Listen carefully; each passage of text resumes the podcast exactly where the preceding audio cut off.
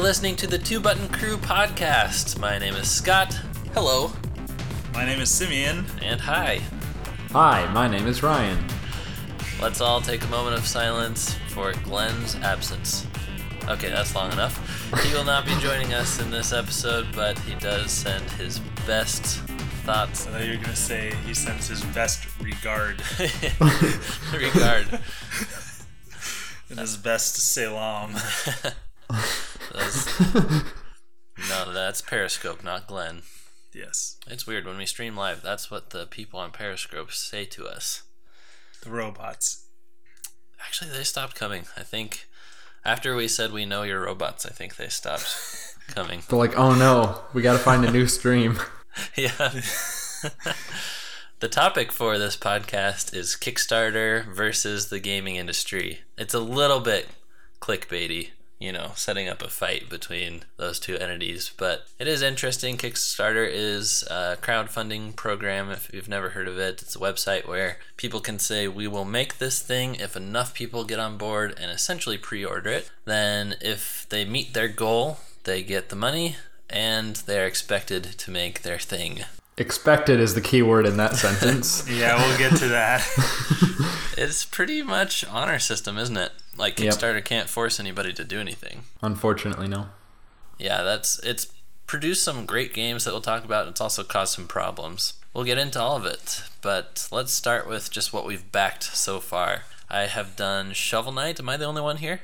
Yes. I didn't I I kept up with it when it was like on Kickstarter, but I never ended up backing it. I didn't get it until after I played it with Matt and then I picked it up and I wished okay. I had backed it. Same.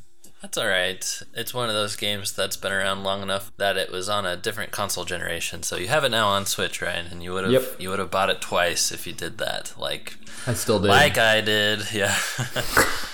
Shovel Knight is like the first success story, really. It was done by Yacht Club Games.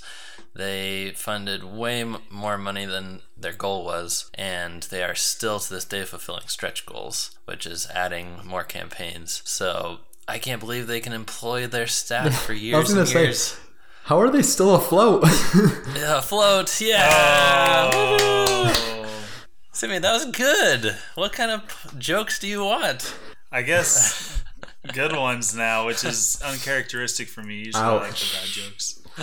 You, no, usually I like the bad jokes, but I, that was just sad. What? Was sad. it was clever, but sad. They are selling their title to people that didn't back it. They're also reselling it to people like me that backed it on Wii U or Xbox 360 and want it for the new generation. And Simeon, you have this on 3DS? I do. It's a good game, huh? It's an excellent game, especially with the updates coming out for it. Yep. It's yeah, probably one of the best in the last 10 years. There was a shift in the business model that was a little bit hard to follow when it went from just Shovel Knight to Shovel Knight Treasure Trove, Shovel Knight, Shovel of Hope, and then the other campaigns that they were announcing. And it was not automatically evident like what people were getting for what they paid or what you would have to buy new. So we made a video about it back then. Now, like after explaining it and, and researching it all, it's it's pretty clear. But I think that this company is doing it right. Like they're still keeping their word. They are still creating jobs for all those people who are making the new content, and it's always great. So I'm really looking forward to King of Cards coming out. What uh, campaigns do you guys like the most? Uh, my favorite has been Spectre of Torment, the Spectre Ooh. Knight campaign.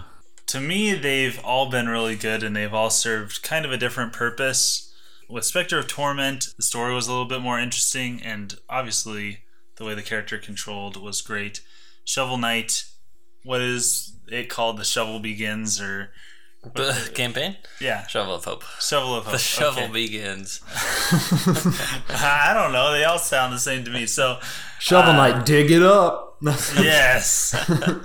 uh, pierce the earth, or however it says that. Anyway, it's uh, that one was a great introduction. Very ba- great basic thing, but I might like. I can't remember what it's called because they Plague of Shadows? Plague of Shadows might be my favorite now. Mm. Um, I haven't played it since I played Spectre of Torment, but they're all really good. I just like the intricacies of the controls and w- what all you can do with Plague of Shadows. Yeah, I played a little bit of King of Cards at an event, and it's a lot like Wario. He's got the shoulder dash kind of thing. That would be really cool. Haven't even played Spectre of Torment yet. I'm looking forward to that. But I will say something I really appreciate about Plague of Shadows is I was going back through the levels and I saw that kind of door where Shovel Knight can stand into it and he like fits into the outline. And I was like, maybe I can't use this if I'm Plague Knight, but I still walked up to it. And it was so funny. He like really contorted his body and it looked painful till it fit into Shovel Knight's outline. And then the door turns and it spits him out. And he just falls on his face. And I'm like, this is so cool. Such good attention to detail. The humor yep. of the games are are great. Two thumbs up for Shovel Knight. Ryan, were you with Nintendo Force back when they started out on Kickstarter? I sure was. I've been there since issue two when it started on the Kickstarter. Awesome. So, what do you remember from that campaign? Not a whole lot. It was a while ago. Basically, you bought a whole year of the magazine at once. That's right. Yep. And that's pretty much the only way to do it on Kickstarter, which might be a good example of how not everything is a good fit for Kickstarter. Like it's just one batch of money. So I think Patreon was a really good idea that it that came into the market and kind of filled the need for ongoing Kickstarter. That's kind mm-hmm. of how you explain Patreon to people who haven't used it before. It's an ongoing Kickstarter.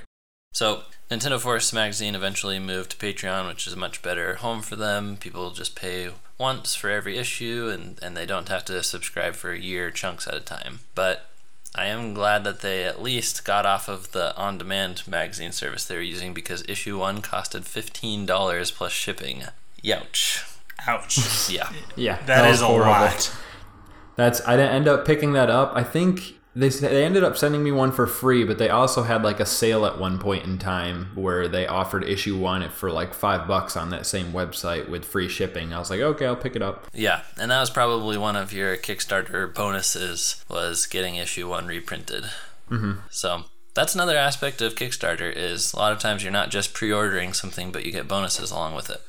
I backed Chicken Wiggle and it's coming to Switch. This was a 3DS game by Atooi, Mutant Mudds Xeodrifter Man, and he is bringing it to Switch because it was successful, just barely. It was a very close campaign, and people have this kind of love hate relationship with Chicken Wiggle, where it's like a Mario Maker style game, but it's got kind of a silly name and silly characters. So uh, it's like everybody who follows the developer on Twitter doesn't want the game, but he knows that there's he knows that there's an audience out there for it somewhere, which there was because thirty five thousand dollars were raised, and that was enough to have Grant Kirkhope as a stretch goal make a brand new soundtrack, orchestrated soundtrack for the game, which is awesome. Nice. You know him? He did Mario plus Rabbids Kingdom Battle. Okay, music? yes. Very good soundtrack. He did Banjo Kazooie as well. Okay, yeah, that's what he got famous for, huh? That's really awesome that something that can garner so much hate. Yeah. Can can still be mm-hmm. successful. I mean, even with such a small studio. I mean, big studios are going to get hate no matter what. Mm-hmm. But you know, fighting such opposition is really kind of an admirable thing to do. Now, this one's still coming, right? Yeah, it's it'll launch maybe December, if I remember right. All if right. people are mad at that because of the weird characters, why? How are you a Nintendo fan? Have you seen Seriously. literally any character that they have? None of them make sense. Wow. You like Splatoon? Look at those things. I mean, seriously. Oh, yeah. They're abominations. Yeah. That's right. I love it when you call Nintendo fans out for their uh, ridiculousness, Ryan. You're good at spotting that. because I'm one of them. I'm ridiculous. so I'm excited to play Chicken Wiggle. Chicken Wiggle. Oh, I was scared I said that wrong at first, like Chicken Wickle or something, but I had it right. Chicken Wiggle. and I just didn't want to buy it on 3DS because Switch was out at the time. So I'm so glad that this game is going to get another lease on life. So watch for it when it comes out on the eShop. We will bring your attention to it for sure. I'm sure that we'll probably play it during a stream if we can get to it past all of the awesome games. Scott, can I can I talk about my pet peeve yeah. recently that I talked to you about this last week? So uh, like your jock itch? no. All right, we'll see you guys next month. yeah. Signing out. Oh, the other thing. So So this last week I just looked at Scott and I'm like they need to stop releasing good games. like they, they, they just need to stop. Like there are too many good games out there. Yep. We have been having lunch at the same time. We work in the same place. We've been playing this game called A Robot Named Fight, and it is so good. And I am so angry that it's so good because it's like, why? I have such a backlog of games. Like, they could stop making good games right now. Yep. And I would like I would have something to play forever. Eventually, you know, I'd go back to Smash Bros and play a long time and then I'd go and work on a backlog or whatever. I would never be short on games to play. But if they started making bad games and all we had was bad games, that'd be great because a bad game you can tell 90% of the time, if it's a bad game, in the first 10 minutes of playing. And in that 10 minutes, you get to get frustrated. You get to see pretty much everything that's bad about the game. I mean, I'm sure it continues to just get worse, but you don't have to continue to play it after those 10 minutes. You get to play it, make fun of it, and then you're done. And then you can move on to the next bad game. Mm-hmm. Whereas with good games, it's like, no, why is this game good? I have to keep playing it now. I wrote a blog about what you said. It's called What If Nintendo Shut Down Tomorrow. You can go to twobuttoncrew.com and search shutdown and read this. It's about what if like Nintendo stopped making games and consoles and everything, and it's just what Simeon said. We would have good things to play for the rest of our life. There are different opinions. Eric Flapjack Ashley commented, I would not be okay with this. So go there, weigh in on what you think about that topic. But yeah, a, a, robot named Fight totally derailed us. We were trying to beat Snipperclips, for goodness yep. sake. I totally forgot about that. and a robot named Fight derailed us from this podcast as well.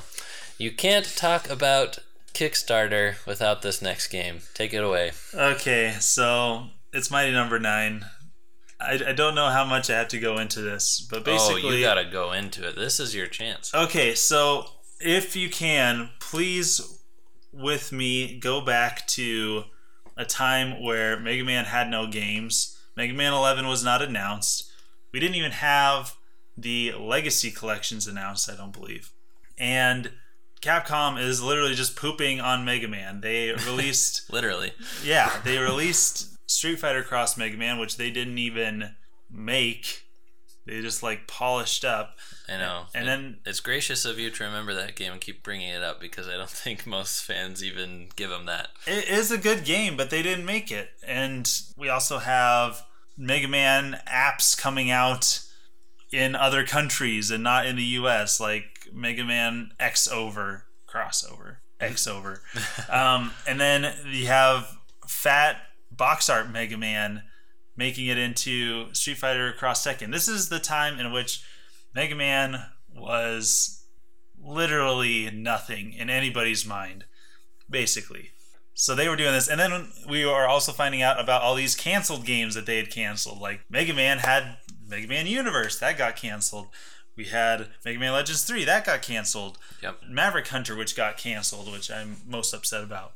All these things. Then I clicked on a Facebook link and had my mind blown that the creator of Mega Man that Capcom had parted ways with a couple years previously was actually ready to start making another Mega Man game. Not with Capcom though. He was going Rogue or Maverick, as they say. Oh yes, right. He was going Maverick, and there's this really awesome announcement video that made me cry because it was so beautiful. I was so happy. I'm like, finally, we're gonna get a Mega Man game. Like he he had this big thing at PAX. Mm.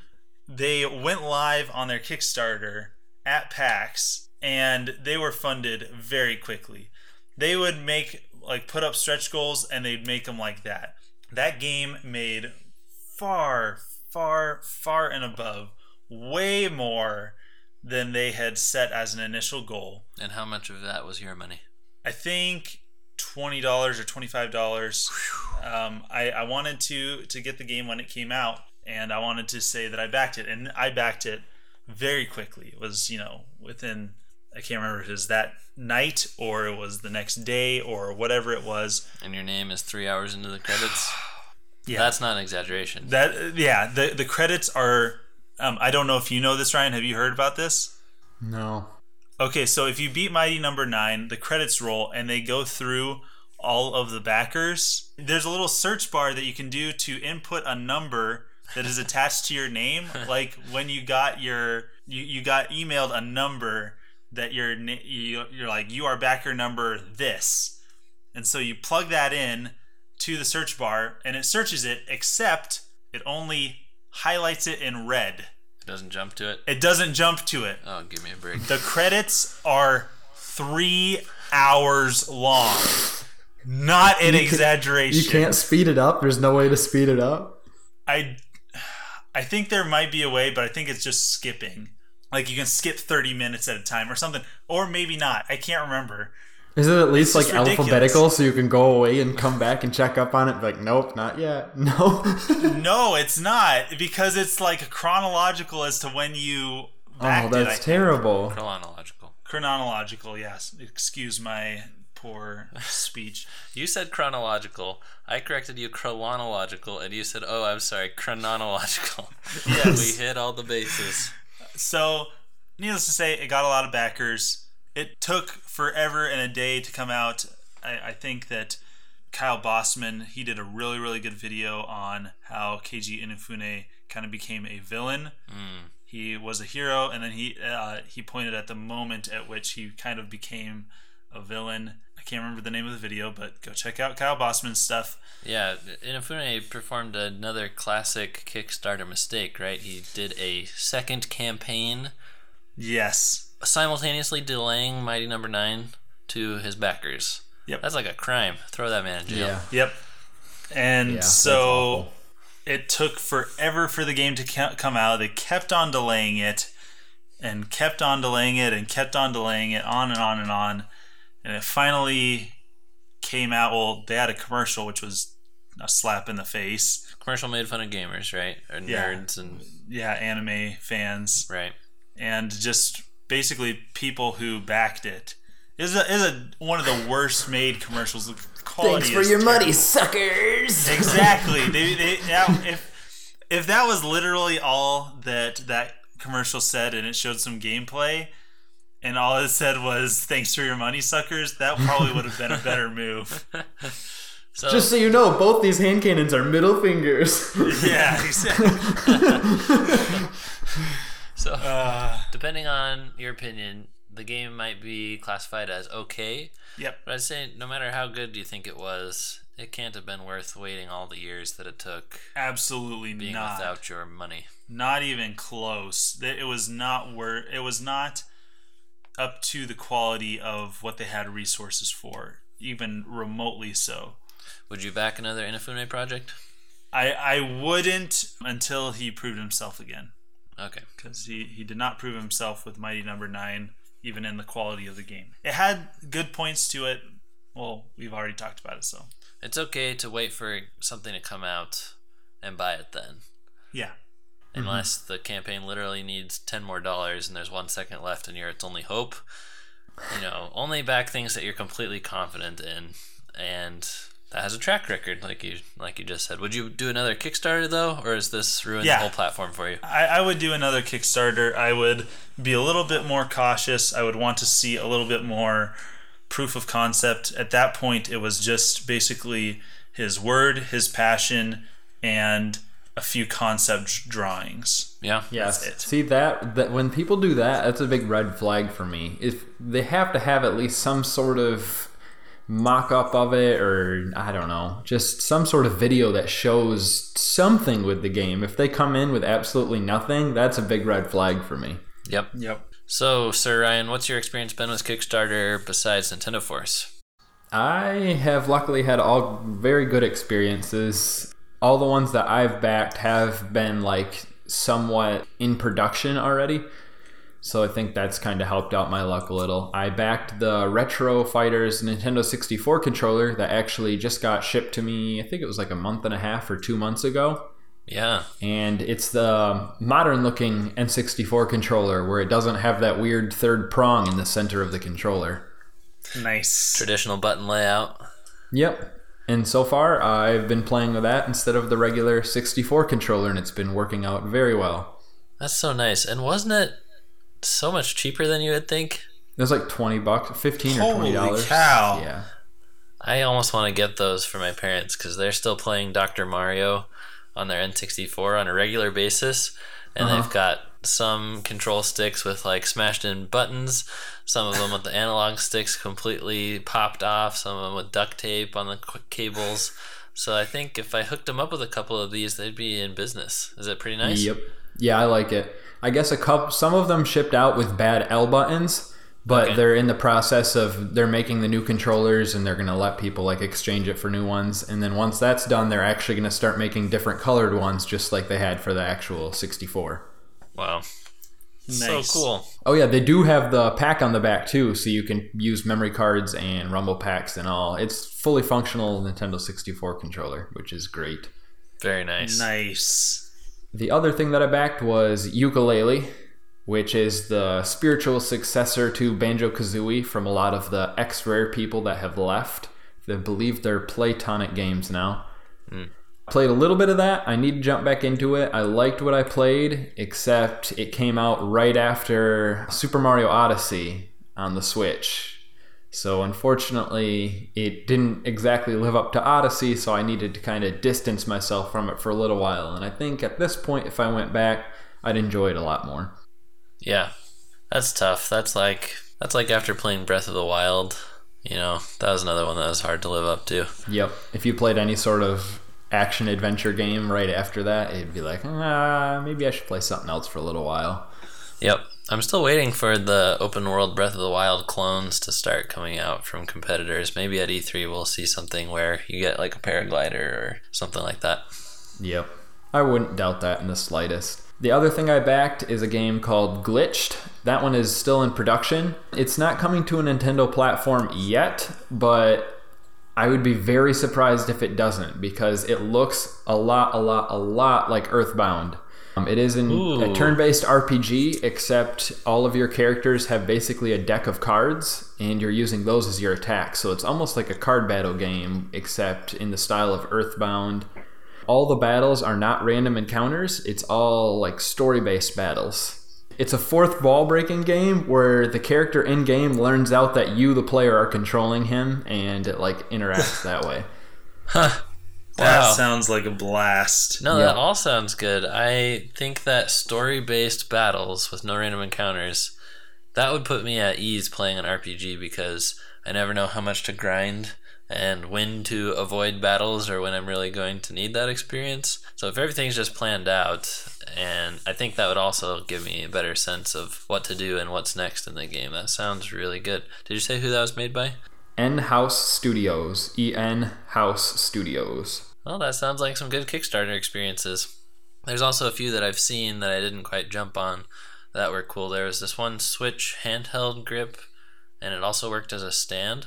So you take your whole Switch out of the dock with the Joy-Cons and you put it into this grip, and it would give you basically handles because you know how the Joy-Con they don't really have anywhere to hold on to. So it's handles that feel like a gamepad, and then those are legs, so you could stand it up and drop it on the table like that if you wanted to. What's kind of interesting is it was asymmetric. The right grip was at a different angle, so to put your thumb right on the control stick. So it looked weird because the sides didn't match, but that's because the analog sticks are on different levels between Joy-Con L and Joy-Con R. So it would line up your hands for optimal non-carpal tunnelness. Wow. Yeah, that's nice It would probably bother me just looking at it, but that is really nice to even that they would even consider something like that. yeah. Before we move on, any other projects you guys want to shout out? oh i did back that too bad waluigi time graphic novel that's coming that uh brawl in the family creator is making so Yes. Yes. That is so perfect for you. I did get his previous Kickstarter, the Brawl in the Family collection, the mm-hmm. three three volumes of Brawl in the Family comics, and I didn't actually back that. My brother Tom did, and they accidentally shipped him two. Oh, so wow. we did an unboxing video of it, and Tom asked if they wanted him to send the extra one back, but they liked our video and said just keep it. So very Oh, nice, that's of, nice them. of them. Yeah. So when you get your Waluigi one, that would be awesome to see an unboxing. Yes. And uh, hear hear what you think about it. Yep, that that just hit every single stretch goal too. So it should No be a, a good thick book that we're gonna get here. So some of the stretch goals were extra content. Yep, extra content, and I think he's writing some new Waluigi themed songs and whatnot in the style of his Brawl in the Family stuff. So Yes. I don't know if you've seen it, but he made a new one for the Kickstarter campaign, and it's Waluigi singing the Hallelujah chorus. Yes. wow. Wale, it's talented guy. Hallelujah. Hallelujah. What a talented person. He draws, he makes music, and he's even made a game, Tadpole Trouble. And I think Glenn is a backer of Tadpole Trouble when that game came to Wii U. Ah, I missed that one. So I didn't Wii back it, but I didn't did play it, and it's very, very good. I was, I've been hoping he's gonna do something with Switch with it, but it just hasn't come. So Those are all of the projects that Two Button Crew has funded, and All by ourselves. yeah, We we did all of this. We are responsible. we are very wealthy. chances are you might have backed a project or two, but you probably haven't started one. Two Button Crew did attempt a Kickstarter a while ago. We'll get to that, but it might be interesting to learn how Kickstarters work. So, the first thing that you can do is choose if you want to do your campaign for 30 or 60 days. And Kickstarter will warn you that the most successful one to choose is 30 days, and it's like 90% of projects that are funded are 30 days. So that's pretty much the norm these days. And I think it's just because it makes it more urgent. Peop- sense of urgency. yeah, sense of urgency. People will share the campaign with their friends if it's less than a month, or if there's 55 days, they might just kind of snooze that in their heads. Yep. They'll think, oh, it's got so much time. It's already got X amount of dollars left. Right. Do the save for later, and then just forget about it. And by the time it's back, you're like, oh, or not back, and it's done. You're like, oh, whoops, forgot about that. Yes. Kickstarter pages are basically an art form at this point. Mm-hmm. You can buy courses on this, you can look at successful examples. Are you for reals? There's courses on creating Oh, a successful s- Kickstarter. Oh, yeah, people spend weeks and months making their Kickstarter page perfect before launching it. It's got to have all the right stuff. And I don't even know all of it, but you need a really good video. Probably want to hire somebody to make it. Animated GIFs are doable in the body, so you want to show things being made with GIFs. You have to fill out like a risks bullet point list of things that could go wrong in your campaign. So you want to have full disclosure, but you also don't want to draw a lot of attention to those risks. So you want to counteract them with your plans of how to overcome everything that might happen. Pie charts, line charts, graphs, any kind of Yep. visual aid. Yes. And you don't just show your rewards in the sidebar. You say them all again and in bigger detail in the description. And stretch goals aren't really an official part of Kickstarter. So that's also something that goes in the body of your campaign, and you have to make your own graphics, especially if you want people to pay attention to them, like meters that you save and export from Photoshop and update on your page regularly. Any other elements of a page that might help a Kickstarter campaign be a success? Well, I was just thinking it it makes sense that they put so much work into this cuz not that I really know what this is like, but it's like going to investors mm-hmm. to get a loan Yep. for a project. You got to have your poop together. You're not going to go there and be like, "Yeah, I'm going to give me some money, I'll do some cool stuff." Yes. We are Mark Cuban to- from Shark Tank. Impress us. Exactly. yes. Yeah, we're going to be, you know, really hard and you, you better show me proof of concept otherwise I'm out. You picked the right one, Ryan. He is cool. yep, I think you're right, Simeon. Yoko. You only kickstart once. I guess that means we're out of the game. I think there are a few that have good. like taken themselves down though, changed some stuff, and then gone back up. Yep, they have. It's very important to have a strong launch. This is what I saw with the Chicken Wiggle. I'm freaked out saying that name now. You got it. Chicken Wiggle game because it got a ton of funding, like five, ten thousand dollars. Uh, Thirty thousand was the goal in the first day, and then it just trickled in in hundreds or a thousand a day for the rest of the campaign. And if you don't have the strong launch, if days have gone by and people come to your page and see that there's not much interest, you kind of lose faith in the concept. You want to have that almost peer pressure, but what is a better word for that? Like social proof that other people believe in the project that will help them get on board as well. That's I feel like if you go to something and it's already funded, you're way more likely to back it than if it's way far away because you're like, "Oh, this is guaranteed that I get this." Sweet. Yep, exactly. So some things that you can do are have paid promotions. So you're putting money into social media, promote the post to people, Instagram, Twitter, Facebook. You can also try to get on news sites, and Nintendo fan sites are pretty good about reporting new Kickstarters, and they'll probably be mentioned on podcasts, so that is helpful. It gets the words out to lots of different Nintendo fans. Having good stretch goals is a good way to keep the momentum going because a lot of times it's either black or white, like a Kickstarter will fail or it'll be way successful and go over the funding goal. So, getting people excited about stretch goals that's making more money than your original funding. Uh, and I think it's a great idea. you you have extra money, more people interested in this product. Why not make it better? And oftentimes, those stretch goals make the difference between a good game and a great game. Mm-hmm. On the backside of this, for the funders, how it works is typically there's a list of tiers that you can do with different rewards. Mm-hmm. And the money isn't taken out of your checking account until after it's been backed, correct? Yeah, if it's successful. So you can throw your money around all you want on Kickstarters on unsuccessful things and it won't be taken out.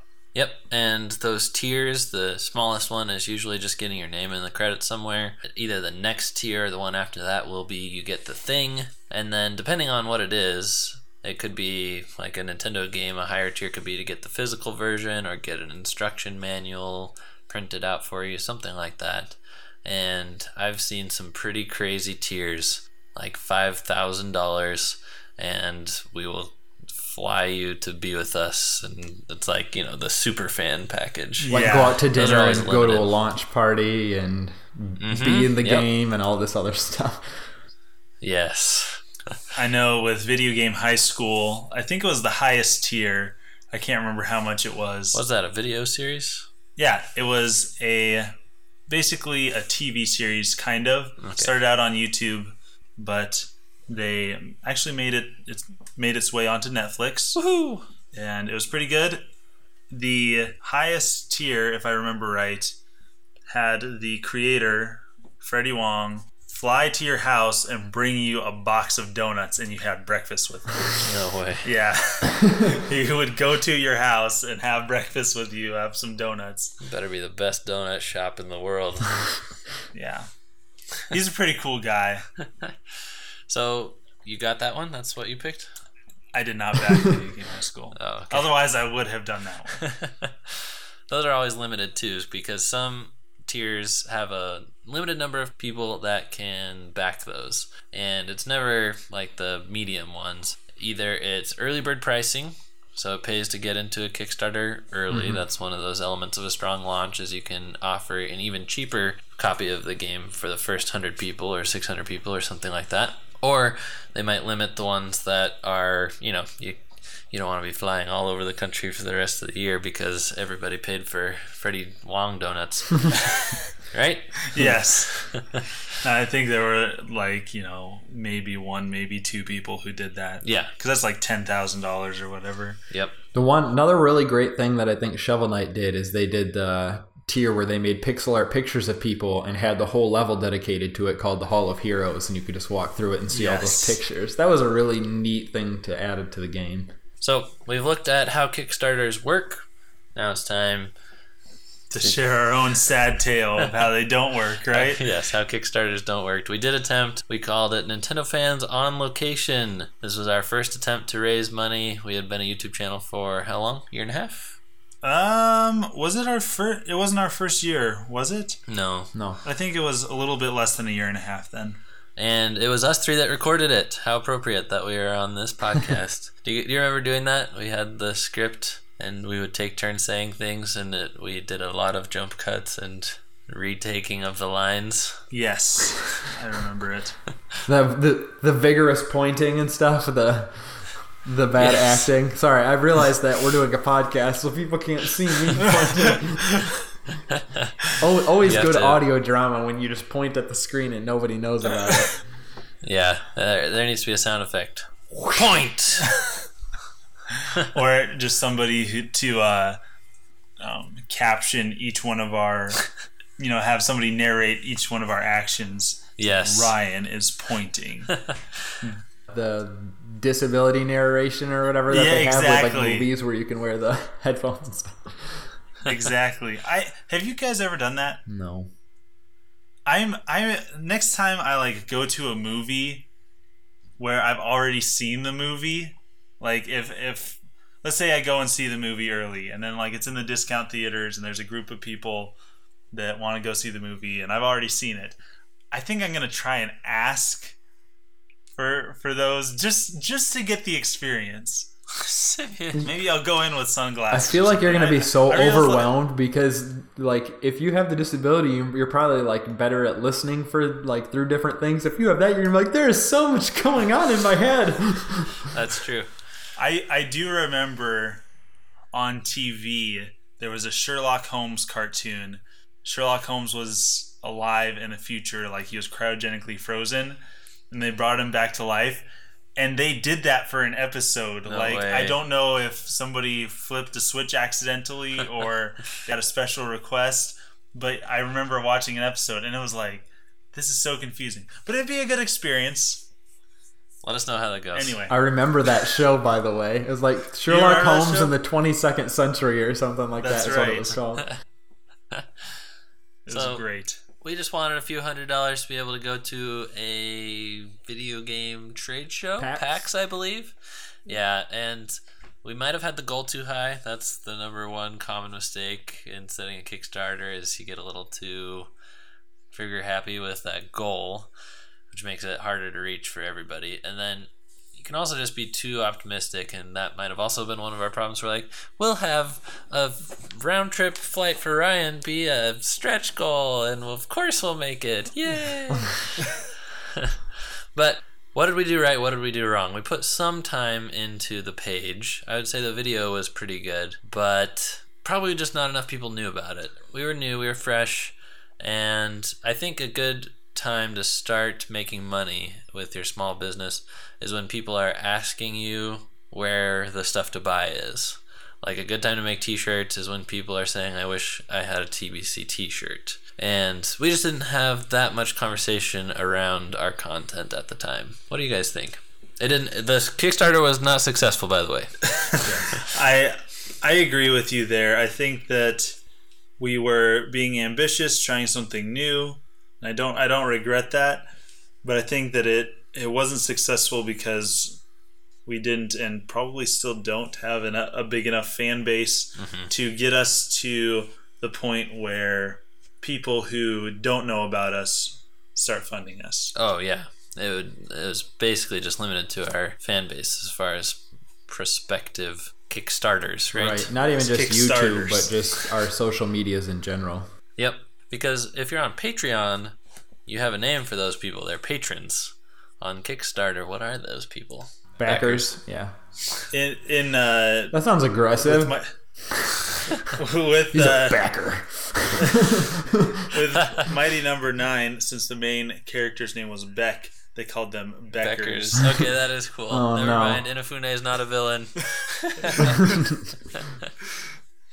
Anything else that Kickstarter people can do wrong? Sometimes people try to fund things that they don't have the legal ability to do. Mm-hmm. I've seen some kind of sketchy stuff that kind of looked like Nintendo IP. Really? Yeah. What, what do you mean? Like Marble Nose, the the Pokemon. um Sicil- the Sicilian the Sicilian uh, carpenter or whatever. Yeah, stuff like that. You gotta be careful. You remember when the Pokemon Company shut down somebody who was throwing a, an unofficial Pokemon party in PAX? Sued him for four thousand dollars. I do not remember that. Wasn't a Kickstarter, but same kind of idea with patent infringement and IP infringement. So gotta be careful. The other mistake is if it's not going to be like if you're not going to be able to give out the product, don't drag all of your people through the mud and put out updates like everything's going all right. And because sometimes the people mm. know that it's a sinking ship pretty early on, and then they drag people out for like a year to two years before they even say like, "Oh, well, you're not going to get the thing that we promised you. Sorry." Yeah. Yeah. So updates should be frequent, but they definitely have to be honest. Mm-hmm. And I've seen plenty of things get delayed. Kickstarters not only might be optimistic about their goal, but optimistic on how quickly they can deliver this stuff. Mm-hmm. Mighty number nine. Yeah, so I would say, as a general rule in life, under promise, over deliver. That will get you far. And if you can over deliver on a Kickstarter, you will have fans for life. But if you delay, I've seen fans be understanding, but you can only delay so many times before that ill will sets in. The one big piece of advice I have for kick, not just Kickstarter, but the gaming industry in general, don't put a release date on your thing until you are 100% sure that that is the Yeah. absolute date that your product is going to be released. Yes. Do you think a year is safe, depending on the time of month that you launch? Like a year out? Like if you said this is a 2019 game. Oh, yeah. I mean, like if you're uh, yeah, if you're 100% sure that it will launch in that next year, sure. Okay. Just be Yeah. sure. I mean, if if you get to that point and you're like, you know what, it's getting close to the end of 2019, we're gonna need like two months. It'll launch like February 2020. I don't think people are gonna be mad about that. Yeah. But it's it's when you're like, all right, it's coming out at the beginning of next year. Gets close to that point. All right, the end of this year gets to that point. Mm, no, next year, but it will come out then. We promise. It's- don't do that. If you don't Totally have a agree. definitive date, just say it's going to come out within the next three years. We're not going to rush it. It'll be done when it's done. Yes. If Smash Agreed. Bros gets delayed this year, I'm gonna probably protest at Nintendo headquarters. It won't. It will not get delayed. There is no way that that game can get delayed at this point. Exactly. Yeah. That's that's actually funny that you say that because I, I Smash Four did not get delayed, correct? Smash 4 Wii U got delayed, not the 3DS version.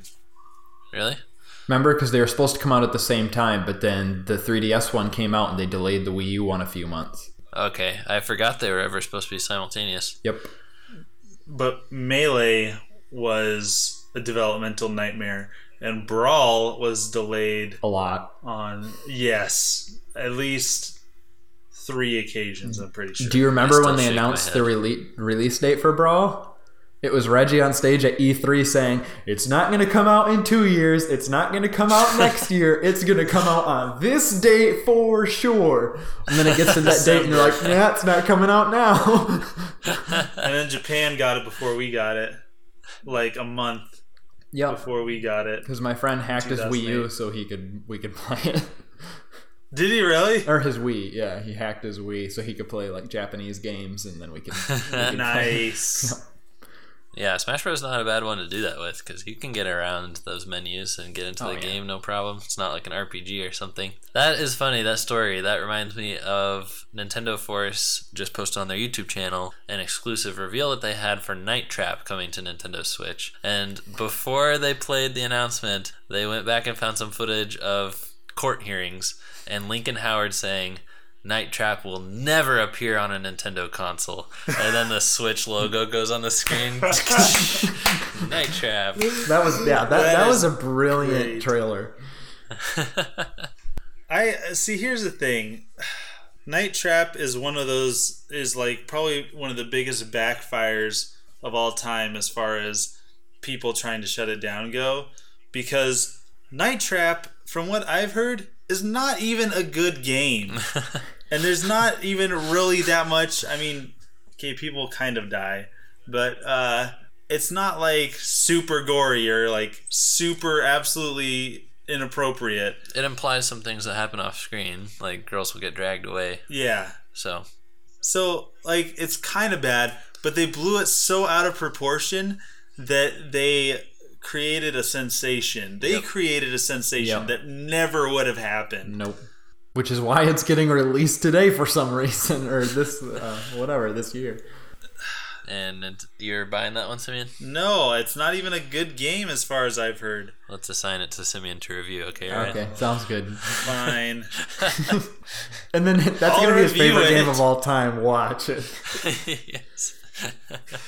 oh. Well, any thoughts on Kickstarter in general and how it plays nicely or doesn't with the gaming industry? You think it's a good thing in general? I think it's good because it's mainly a place for indie developers that just need some extra cash to get their project rolling. And as long as you're smart about what you're backing, it's generally a pretty safe place to put your money, in my yep. experience. Agreed.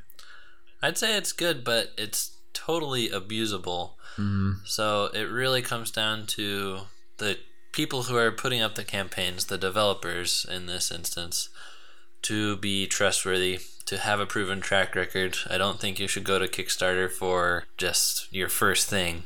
It's a great way for companies and even bands outside of the scope of Nintendo fandom to go independent, you know, get off the record label and let your fans carry you. I think it's cool. But yeah, we talked about a lot of the traps. So as a backer, know what to look out for, know what to, uh, how to tell if a brand is trustworthy or not. And hopefully, most of the time, it'll be a win win for everybody. Mm-hmm. Uh, where one plus one equals three. Oh golly, right, Simeon. On on my uh, wall at work, I have uh, one of the things that my boss gave me is like this thing like 10 reasons why our company is the best. Really? And one of the things it says was like we want win-win situations and after the word win-win it starts a new uh, line and it says situations and so I put a little dash there and put win. So it's the Michael Scott win win win. You only miss hundred percent of the shots you don't take. Michael Scott, Wayne Gretzky. yes. yes. Hey guys, good news. What? We've been podcasting for a year. wow, I, it does not feel like that, that, at all. I was gonna say I didn't know that your computers held that much storage. but um Okay, that's better than Ryan's joke about yacht clubs staying afloat. Give me a break. Yeah, this is our 12th podcast. We're monthly, and it's been a good ride. We're still we're we're, we're still going, but it's fun to look back. We've talked about a few specific games like Breath of the Wild, Samus Returns, Mario Odyssey. I would like to do more of those, but we haven't had the biggest releases so far this year, so we've been doing more topical, and it's just really nice to do these deep dives. Thanks for everybody for coming along mm-hmm. for the ride. I'm sure we'll have a lot more of the game specific stuff after E3 and we know what's coming up here. Yes. yes. Oh, that's a great point. Next episode will take place after E3. So we're going to do a show that Simeon has had the idea for a long time ago called The Art of Video Game Trailers because you can bet your booty we're going to get some game trailers at E3 and it's going to be awesome. But what if we don't? no game trailers. They just come on stage, say what's coming out, and then walk off. Metroid Prime 4 is still just a logo. Smash Bros. He just holds up the Smash Ball sticker and then walks away. That'll be a great way for us to talk about all of Nintendo's announcements and still have a topic that's a little bit more evergreen that you can co- go back to and listen to in the future as well. I mm-hmm. will challenge the podcast listeners. There are a few hundred of you guys, which is awesome. How many of you do we hear from? Probably one or two of them, maybe. Zero. oh my goodness, what you people's doing? And I know there's not a comment thread right at the bottom of your podcast player, but here's how you can get in touch with us. You can email podcast at twobuttoncrew.com. You can go onto our website and every podcast has a post there. there's a comment thread that you are more than welcome to use. Send your feedback through that. Or just comment on one of our videos and we won't care if it's off topic. Let us know that you listened to the latest show and that you disagreed about. What would they disagree about? Chicken Wiggle. Maybe you thought it should stay on the 3DS and die some kind of feedback. That's all we're asking for. You can leave us a review on Apple Podcasts or whatever podcatcher you use. You can also at us at Two Button Crew wherever social medias are held. So there are several several ways that you can let us know that you're alive, that you're listening, and that you enjoyed it. Zero podcast feedback so far in this first year. Next episode, I want to say that we've had five feedbacks. Do we even have like a star rating? Yeah, we got okay. we got five stars. Thank you guys. Yeah. We know we're doing something right, but We just don't know what it is. but put a name to the face to the stars. We'd love to meet you. Any other plugs, my friends? No, I, No. well, Yeah. this comes out at the end of the month, right? Mhm. In a couple days from when this podcast comes out, we will be at Lilac City Comic Con. So if you are in the Spokane or Greater Spokane area, Mm-hmm. swing by, come say hi. Help us rank the top 10 NES games of all time. Nobody knows what the top 10 NES games are yet. We have to. Yep, we got to do it. We gotta do it. We got to do it all. Yep. Look us up online. We have a weekly live show at our YouTube channel, Two Button Crew, where we have the greatest blend of modern and retro Nintendo gaming that you'll find online. We are Two Button Crew on all social media. Make sure you spell it out T W O. And if you enjoyed this podcast and the lack of ads, you can back us and say thank you on Patreon, where we will give you exclusive content all the time. I think I might flood people and bug them with how much free stuff we give them. So Do it. that's what happens at patreon.com slash two button crew. Thank you, Simeon, for joining us for this podcast about Kickstarter. Thank you for joining us, Ryan. Yes, Thank you for joining us slash hosting us, Scott. No problem. It's been awesome. And have a happy E3, everybody. We will dissect it on the next podcast. Bye bye. Bye. See ya.